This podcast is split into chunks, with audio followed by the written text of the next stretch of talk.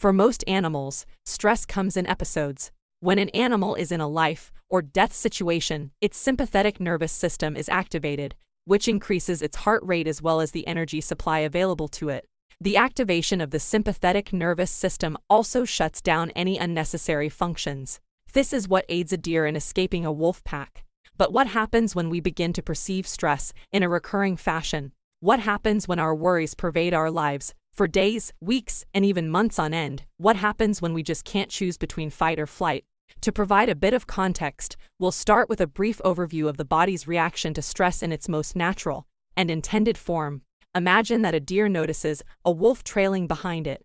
Once it detects this external stressor, the hypothalamus, a small region at the base of the brain, dispatches nerve and hormonal signals to the adrenal and pituitary glands. These glands then secrete an abundance of hormones such as epinephrine and cortisol. Epinephrine increases the body's heart rate, blood pressure, and energy supplies, while cortisol enhances the usage of sugars in the bloodstream and shuts down non essential functions like the immune, digestive, and reproductive systems. So, thanks to the deer's sympathetic nervous system releasing these hormones, the deer now has the necessary energy and bodily focus to escape this life or death situation. Now, let's apply this situation to humans. Our stressors are not always so primitive, and many of them can even be internal. Long term stressors such as the fear of losing a job, a tumultuous relationship, or the pressure to succeed in school can, and will, slowly eat at us. And while this stress may benefit us, in the short term, it will eventually have negative impacts on our body. Essentially, if the stressor doesn't go away, our hormone levels won't return to normal.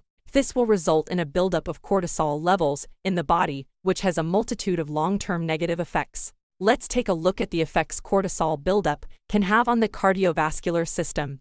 In the short term, cortisol can lead to a faster heartbeat, which helps pump blood and oxygen to the brain and to the limbs needed to address the stressor. In the long term, however, this can lead to chronic hypertension and high blood pressure. It can even cause inflammation at bifurcation points, areas where blood vessels branch out. This can be particularly dangerous, as inflamed bifurcation points can become blocked by cholesterol and fat, leading to an increased likelihood of heart attacks and strokes. Cortisol is also used to inhibit unnecessary systems. This is very beneficial during the fight or flight response as resources are allocated from one system to another, depending on the threat. However, if the stressor continues to be detected for a prolonged period of time, as many work and school related stressors are, these inhibited systems' capabilities can be greatly reduced, resulting in some very negative health effects. For example, cortisol blocks insulin production and secretion so that sugar can energize the bloodstream. This, however, can increase the likelihood of diabetes in the long term. Furthermore, cortisol inhibits fat storage and the usage of estrogen, which is why serious dancers, runners, and athletes often have delayed puberty. Cortisol also impedes the immune system's formation of B and T cells, which can not only make a person more susceptible to disease, but can also increase one's immune response time. Too much cortisol can even lead to chronic conditions such as Cushing's syndrome, the effects of which include rapid weight gain in the face, chest, and abdomen, hypertension, osteoporosis, muscle weakness, excess facial hair, and irregular periods in women. Even more daunting are the intergenerational effects of increased cortisol levels. Women who were pregnant during the Dutch hunger famine of 1940 for 1945 had increased cortisol in their bloodstream. This increased level of cortisol created something called a metabolic imprint, which essentially sent a signal to the fetus that told it that its environment was stressful, and therefore required increased cortisol secretion. As a result, many of those born directly after the famine not only developed obesity, but also had higher mortality rates. A traumatic childhood can also cause stress dwarfism, a condition which can result in permanently stunted growth. For instance, in a field and crew experiment, certain babies were physically touched and held by their parents while the others were neglected. The absence of touch was actually a stressor for the infants and reduced their growth by 50% compared to the touched children.